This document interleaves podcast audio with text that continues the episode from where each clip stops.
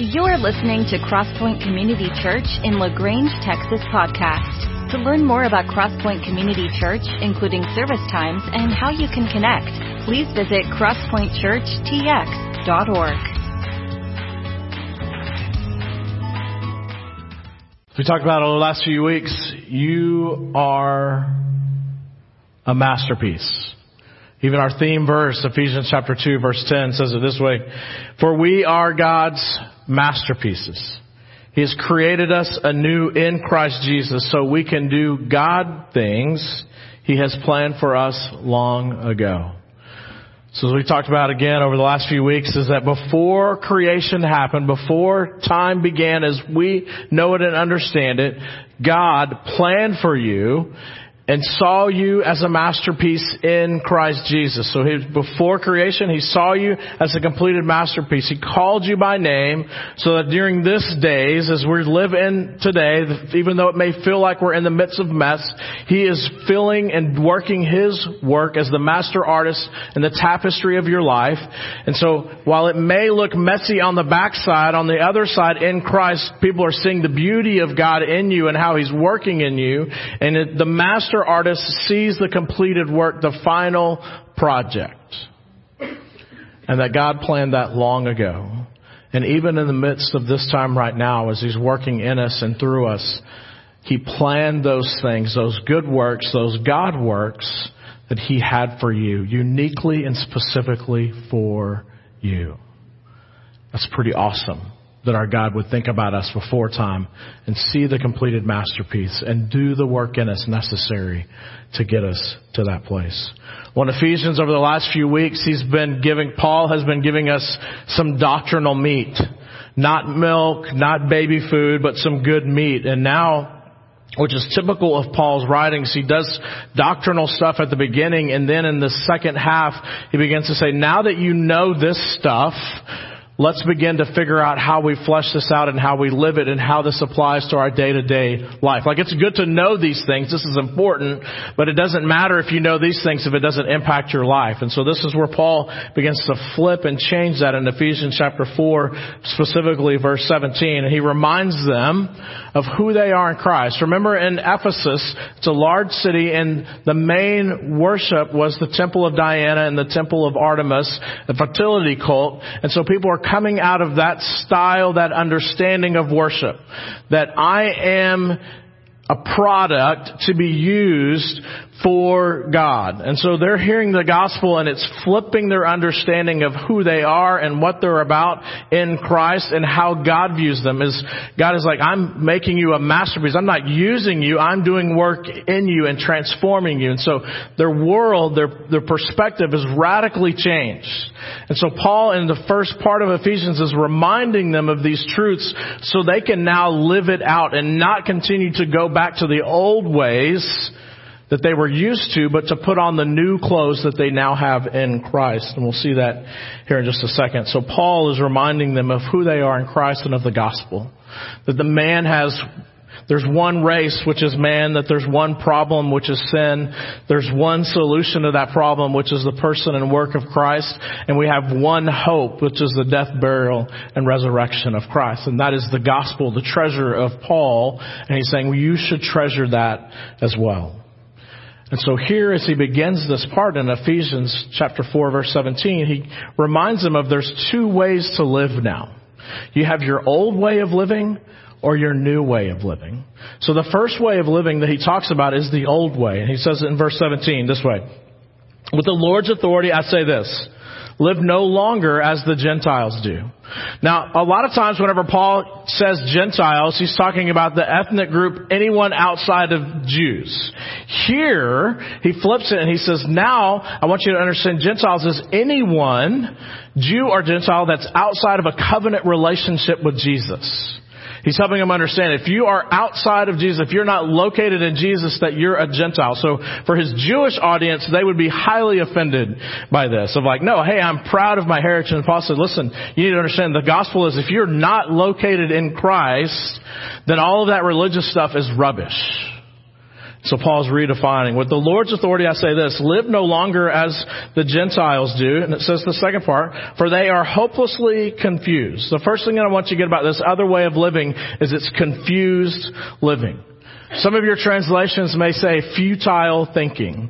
It's financial terms that he's given us, that futile thinking or confused thinking is empty. It amounts to zero. It never succeeds. And so Paul is telling us, if you choose this way of thinking, if you choose this way of living, your accounts will always be in the red. Any of y'all feel that? That you always are going to have more month than you're going to have money. You're always never going to have a month. And Paul is saying this confused thinking, if you choose to live outside of a covenant relationship with God, you're always going to be trying to earn your worth and value, and it will never succeed. The only way you can tr- find true worth and value that will move your bank account in the eyes of God beyond here is saying yes to Jesus. We have a tendency to go here and go there and find trinkets instead of the things that are of real value. And so in this, Paul is reminding us that the first step of repentance is to change my mind about my spiritual condition and about God.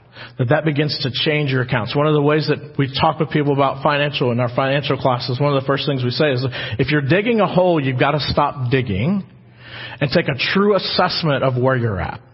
And so here Paul is giving us this language. It's like, if your way of life is not working, stop. Take an assessment of where you are. Take an assessment of the condition of your mind and of your life. And maybe, just maybe, you need to change your direction and go in a different direction, because where you're going hasn't succeeded, will never succeed. You will always be in a, a level of a bank account that's empty. Now let's go in a new direction and see your bank account being filled up. Because if you're always the ultimate authority for everything in your life, then you're God.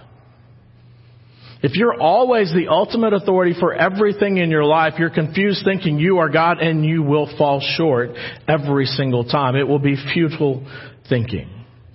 So Paul continues on with confused thinking. He says one way of living is confused thinking, and then he adds on in verse eighteen that you'll be stumbling. You'll be stumbling in the darkness. Verse eighteen.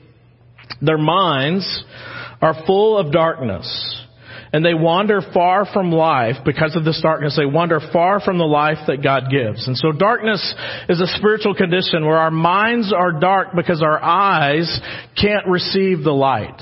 Even Jesus talks about this, that, that he's telling his hearers, there was a moment where he said, you don't even realize how dark your darkness is. That you think that living in darkness is normal because you haven't ever lived and received the light. And so your, adjo- your spiritual eyes have adjusted to living in the darkness, but that is not where life is.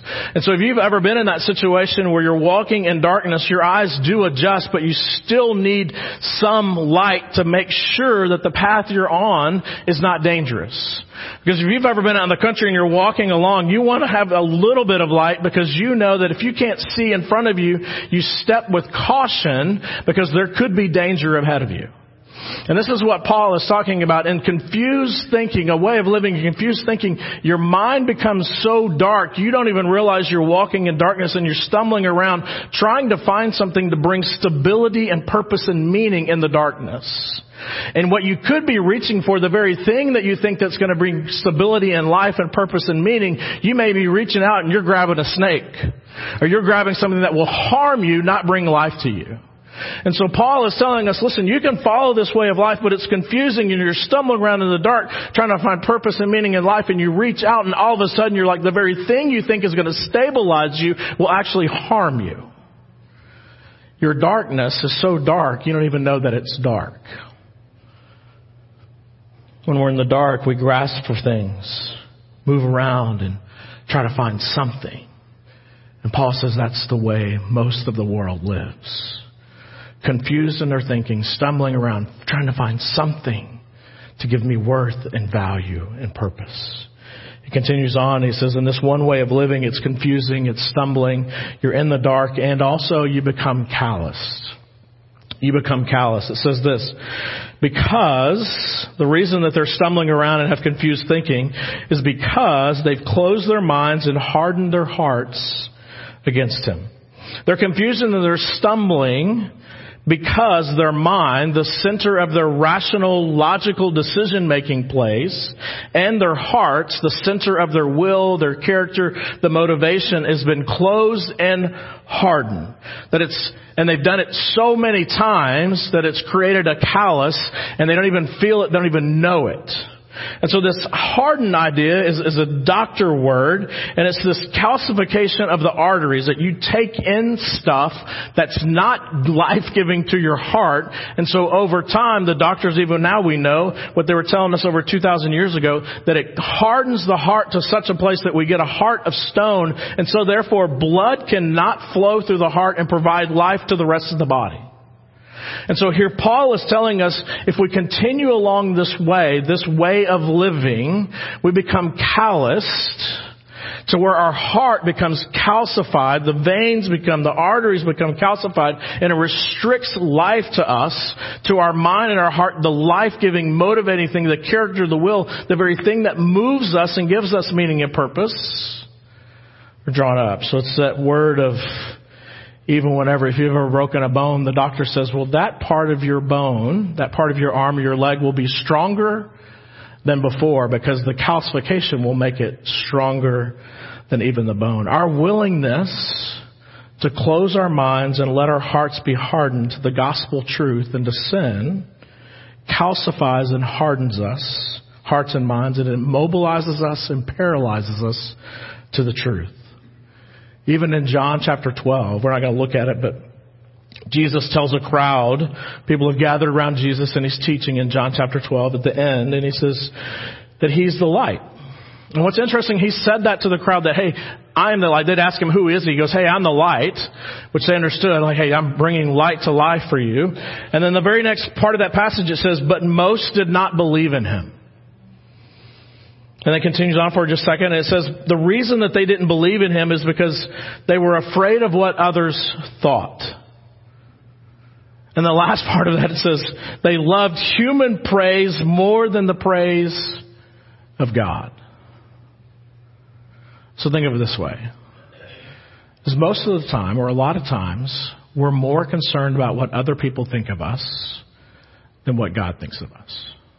And so we make decisions, life-altering decisions, based upon the praise of men, what others would want from us. And so we have shame, pain, and regret. And while we're dying on the inside, while our heart is calcifying, while we're being callous to the things, we're receiving this faint praise of man, while our Father is weeping over us. Because if this is the heart of the issue, is this, is that God is fighting for our hearts because he desires a relationship with us. And so he's like, listen, I want you to know that your heart and mind are central to this. If your heart and mind decides to go this way, then you're running from me and you're running from a relationship from me. And that's going to be pain, shame, regret, and non-fellowship with me. I want to fellowship with my children, but you choose this way. You're choosing to run. And your bank account will always be empty. You'll always be seeking worth and value and to raise your bank account and other things, and it will never get your account out of red. You see it if you've known anyone that has addiction issues. The question always is, is what's the bottom? At what point will they evaluate their situation and say, I can't do this anymore. I can't do this on my own. I can't do this in my own power. I can't do this in my own strength. I don't have the wisdom. I don't have the money. I don't have the education. I don't. This is outside of me. And this is what Paul is talking about. God is affectionate for our hearts. He so wants a relationship with us, and he wants us to understand that this is a fight for our heart and our heart's affections and our minds. And so the very things that we take in impact the way that we're living and the way that we're walking. And so Jesus says, may we crave the praise of our Father more, because he's the great masterpiece maker, more than the ones that are going to give us faint praise for just a moment. Not only do we become confused and stumbling and callous. We don't even realize it in our darkness that we're actually even dead. Verse nineteen. They have no sense of shame because they live for their lustful pleasure and eagerly practice every kind of impurity. The N I V says that they've lost all sensitivity. The Message says feeling no pain. The Living Bible says they don't care about right or wrong anymore. In other words, they become so accustomed to walking this way in their living. Now they're at a place where they don't even feel life and pain and hurt. And so they can move forward and they don't even know that they're dead. They're walking zombies, feeling nothing, moving away. And God's like, listen, your heart matters. And He wants to resuscitate and renew our heart. Man is made for God and designed according to His standards. When man rejects God and His standards, he destroys himself in the process. The more we move away from Him, the more it hurts us, the more callous, the more calcified, the more stumbling. And we find worth, try to find worth and purpose in other things. And we don't even realize that we're on a path to death and decay. And we keep pursuing it.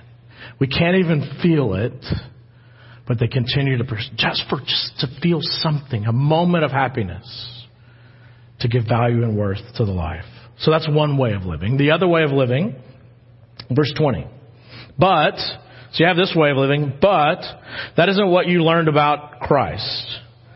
Since you have heard about Jesus and you've learned the truth that comes from Him, throw off your old sinful nature and your former way of life, which is corrupted by lust and deception, and instead let the Spirit renew your thoughts and your attitudes.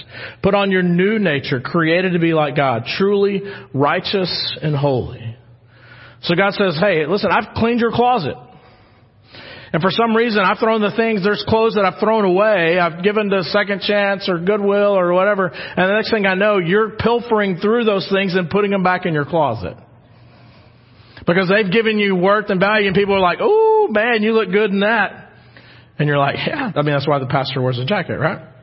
You look good in that. And so we have this idea of if we just hold on to these things, there may be moments where they never worked before, but maybe there's moments that we might need them.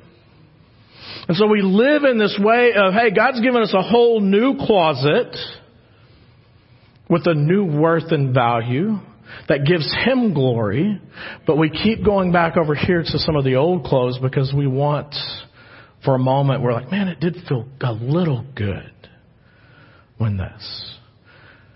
One of my... One of my classes that I took as part of seminary was a class on chaplaincy, and one of the uh, people that were teaching it, she's the chaplain for the um, airlines. What do they call that thing? F A A, not Future Farmers of America, but Future Aviators of America, or whatever it's called. She was the head chaplain for them. And so she was talking to us like, what does she do? What's her responsibility when a plane goes down? Now, we understand most of the time when a plane goes down, it's not a very good scene. And so she tells us, like, this is what they have to do. And so every time that they find a person or a part of a person, they have to call that family. And so, like, there's times I've had to call a family three, four hundred times to tell them. And so they're grieving. I'm grieving with them. And so the de- the the death and everything with that kind of a job is just overwhelming. And so one of the questions I was asked is like, how do you do that? How in the world can you continually go to work and that is your calling on your life to be able to do that? Like, how do you go home at night? And so she's great advice, and I practice it even today, is this, is that the psychologists and sociologists tell us that throughout the day, the stuff of life gets on us. Whether you're a chaplain at F A A or you're a coach or a teacher, whatever it may be, wherever you're at, the stuff of life comes at us. And that what we need to do is to go home, and as soon as we get home, take off the clothes of work. Take a shower, wash the day off, and then put on the clothes of home. And this is what Paul is telling us, is we have some clothes. And we're comfortable and we know them, but there's a lot of stuff and stank on them. And Jesus is calling us home to cleanse us and to provide us with new clothes. Because he's taken residence within inside of us. And if he's taken residence and he's feeling at home, he wants to sup and dine and relate with us. And so here Paul is telling us, get rid of those old clothes, of your old work, of your old way that gave you seeming purpose and meaning, but didn't, were only things of death. Now come home in Christ and rest in him and the new clothes that I've given you, and enjoy them and find purpose and meaning, not in your clothes, but in relating to him. Don't worry about the praise of men. Don't worry about the image out here. Worry about how you're viewed in Christ and to rest in him. It's the fruit. The fruits of the new nature and of resting in him. Verse twenty-five. So stop telling lies. Let us tell our neighbors the truth, for we are all parts of the same body. Let your yes be yes. I mean, one of the things that we hear consistently, if you're a Christian and you're trying to live out your faith, people that are against faith will say, all of you Christians are hypocrites. And you're like, yes, sign me up. That's why there's no perfect people allowed at Crosspoint. But here's the deal. What Paul is telling us is, yes, we're all going to be hypocrites, but there's a transformation that's happening inside of us. And that what Paul is saying is, stop telling lies to the people around you, but more importantly, stop telling lies to yourself. Be authentic and true to who you are and what God is doing in you. Quit taking your masks to different places and different roles and pretending to be somebody in different places and different things. And just be you and what God is doing in you. And be okay with where you're at. You're on a journey and understanding that, listen, you're a masterpiece that's not done yet. But he still sees you as a masterpiece. You're already defined as a masterpiece. So quit lying to yourself that you're junk, that you're leftovers, that you're seconds, that you're messed up, you're in the clearance aisle, because that's not how God sees you. He sees you as a masterpiece, and live in that truth and quit lying and pretending to be something that you're not. Be authentic to who God is and what he's doing in you. Verse twenty-six. And so therefore, don't lie, but then also be angry rightly. Don't let, don't sin by letting anger control you. Don't let the sun go down while you're still angry, for anger controls, for anger gives a foothold to the devil. Now this idea of anger is, is, a, is an explosive moment. So most of the time when we see somebody angry, their temper has flared up and just boom, they just kind of vomited over everybody, right? And so that's part of that. And what Paul is saying is, listen, don't do that, because that is you getting offended. You're defending yourself over something about you've been hurt or offended, and that's not what righteous anger is. Paul here is saying righteous anger is something that's deeply settled, convicted, and sensed, and it's God, something God is angry at, and we're offended that God is offended by it. And so it spins it out a little differently, that for us, that we're to be offended by the things that offend God, not when people offend us. Because most of the time, what happens is, is that we're tearing people down. And in the midst of our tearing down, somebody says something truthful about us. And it hurts. And because it's truthful and it hurts, what do we do? We vomit back. Instead of saying, there's some truth in that. I'm a work in progress. I'm going to take my mask off and let that be real. Be rightfully angry about the right things is a fruit of God working in us. He also tells us in verse twenty-eight to become generous. If you're a thief, quit stealing. Instead, use your hands for God, hard work, and then give generously to the others in need. That stealing is the opposite of generosity. It's, it's a heart set in reality of how do you view others? Do you view others as if they're to give to you and they're to be used by you for your gain and your pleasure and what you need to get ahead in life? Or are others an opportunity for you to be a blessing because you're receiving blessings from God? That God, thank you for what you've given me. Thank you for the opportunity. Thank you that I'm a masterpiece in you. I now will in Christ begin to see others as Christ sees them. As someone who either knows Christ or doesn't know Christ. And if they don't know Christ, then that is my treasure. If the gospel is truly my treasure, then I want to be generous with it. I want everybody to know what my treasure is, because here's the beauty of it, is that my treasure in the gospel never runs out. It's not like man-made treasure where there's a limited amount of sum of coins. There's a ton of coins that will never be run out. And so I can be passing them out. I can be the most, because the gospel changes my view and perspective of people. It's a heart set of, am I going to use others or am I going to give and bless others? And he also tells us to be encouraging. Verse twenty-nine, don't use foul or abusive language. We have a tendency to think foul or abusive language is like, hey, this word or that word, you know, the Victorian words that we're not supposed to say. But really what this is, is to not talk about somebody in a way that would hurt them and to change how people view them. Because we do a really good job on social media and, and other places of talking about someone or praying for them and tearing them down. And so Paul says with us as, as followers of Jesus that, that we're not to be tearing someone down anymore, because our worth and value is found in Christ.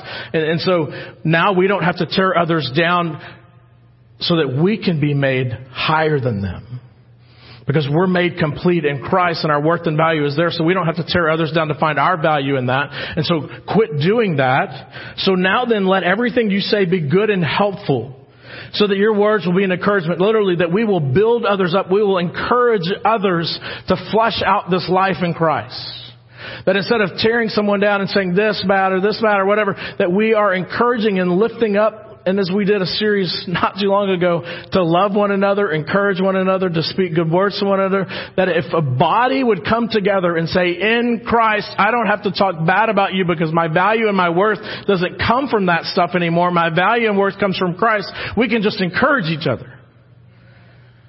And how that would change the spiritual climate of a community, that when you're at the coffee shop and so-and-so walks in, and they're annoying you, and you don't like them, and you may not even love them right now, but you begin to pray for them. And you begin to say, God, I don't, I, in my own power, in my own strength, in my own wisdom, in my relationship with them right now, I do not have any encouragement. What encouragement do you have for me to give them? That changes your perspective on not using them, but encouraging them.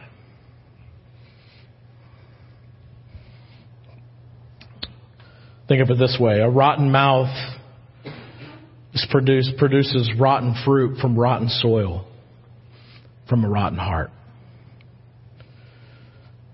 Do not bring sorrow to God's Holy Spirit by the way you live. Remember, He has identified you as His own. You, you already find your worth and value in Him.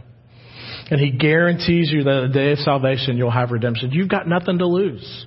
If you're His, your inheritance, your name, your future, your masterpiece is guaranteed in Him. So you can be encouraging. So you can be loving. You can be, the last part of this, you can be forgiving. Verse thirty-one, get rid of all bitterness. Let's stop. So he's about to give us some good psychology. Bitterness, if we allow bitterness to settle in and take root, guess what happens? These next things. Rage, anger, harsh words, slander, and then our behavior toward that person changes. You become as cold as ice. You turn your back. You think things. You do things.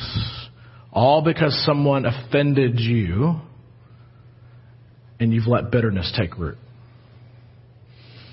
So then, verse thirty-two, instead of being bitter, rage, angry, harsh words, and slandering, instead, be kind. Be tenderhearted or compassionate, forgiving one another. In other words, what Paul is saying is of all of these fruits of this new way of living, he leaves this last one, which is the most difficult one, to not let bitterness and offenses take root so that we can therefore forgive. And that the scriptural picture of forgiveness that Paul gives us here is that word of that God has plenty of opportunities to be offended by us in the ways that we've offended, but he chose on the cross to take our offenses out into the wilderness, find a place, dig a huge hole for all of our offenses and bury them and cover them up and put it back like as it was. And so that he could walk by it again in the future and not remember where our offenses are placed. So not only did he forgive us, but he has moved past them. And listen, that's hard. And so here Paul is telling us to bury them and move past. In other words, forgive freely, forgive fully. There's no partial payments. You don't have, hey, you owe me two-sixths of that payment. And forgive finally, that the debt is fully canceled. Why? Why would Paul tell us that? Look at the last part of that verse. Just as God, through Christ Jesus, has forgiven you, and you, and you, and me. Give to others fully, freely, and finally what we have received in Christ. That's the fruit of living and pursuing the heart of God. That we will begin to look and act and think and love and forgive like our Father has forgiven us. It's either pursuing this way or the fruit over here of a debt that we can never overcome. And there are always, we get to the place where we don't even feel anymore and we're still waiting for the next hit. And God says, what do you want? You're a masterpiece in progress. Don't settle for seconds. Live in the best. Let's pray together.